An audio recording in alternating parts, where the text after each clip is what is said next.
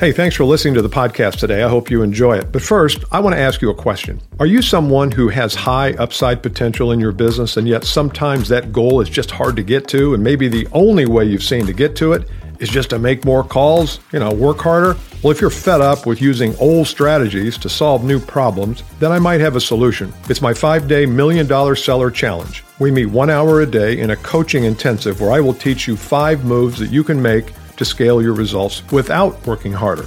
To learn more, click the link in the show notes or go to milliondollarsellerchallenge.com.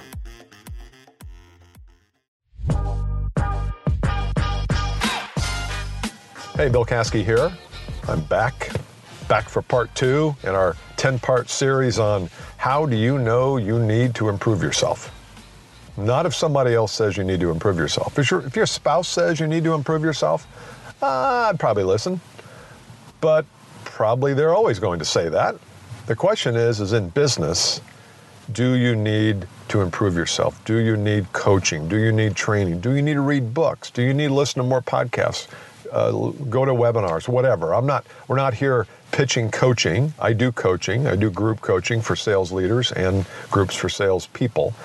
But that's not the point. The point is to lay out some thoughts here over the next couple of weeks that you can start to say, you know what? I don't have a problem here, but I do have a problem there. And it's kind of like the football players at the end of the year and in the summer. They're hopefully the good ones are constantly working on their game. What do I need to work on? What do I need to be better at? And the coaches and the, all the position coaches they all gather and say here's what bill needs to be better at. He needs to be quicker in the 50 he needs to move to his left better whatever that issue is and then they go to work to fix it. Same thing with you. Great sales professionals high income achievers are always working on their game. They're always working on their game.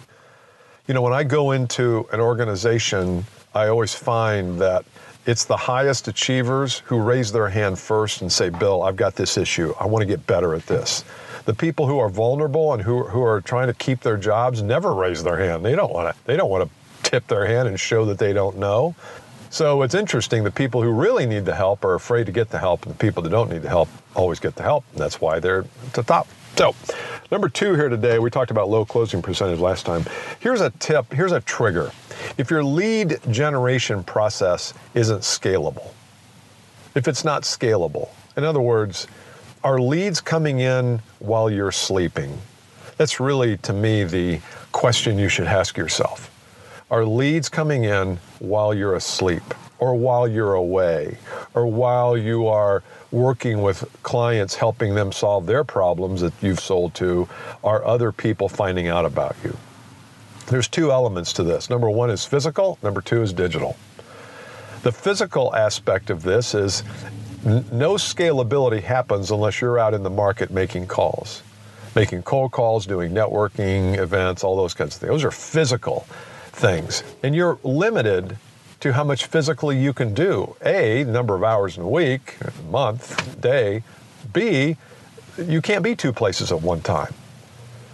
So you've got to be thinking about digital scaling of your business. You've got to have something that is working for you when you're out doing your work. And digital could be a periodic posting on LinkedIn of uh, something that you have discovered, maybe misconceptions, maybe trends, maybe old way, new ways to solve old problems. It could be some kind of a freebie that you give away. We did a whole uh, segment in June, a theme on lead generation. If you haven't listened to those podcasts, go back and listen to that. I spent a whole episode, uh, I think it was episode three, three or four, on freebie. Do you have something that can fast start or quick start the process?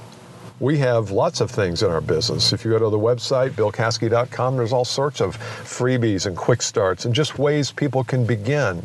Not to begin to be sold, but begin to get just kind of some information and get comfortable with me and the kind of work we do. So if you do not, if you look at your business right now and say, on a scale of zero to 10, zero is it's not scaling at all, there's no scalability at all. When you're sleeping, nothing is happening except for you're sleeping or 10 is I have I can go on vacation for a month and things keep coming in, things start coming in or keep coming in.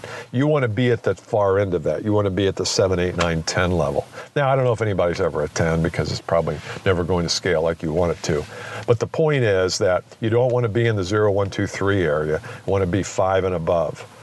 And so think about what do I need to do to digitally scale my business so that when I'm sleeping, people are accessing my information, they're accessing my profile, they're learning from me. I've got a client who just created a seven minute video on, on his business and he's putting it on his LinkedIn page and he's expecting people are going to show up in the middle of the night at some point and watch this and then call him. That's an example of uh, digital scaling. So I hope you got some value out of that. Just look look at this and self-reflect a little bit and say, is my business scaling right now? Maybe it is, maybe it isn't. If it's not, get to it, baby.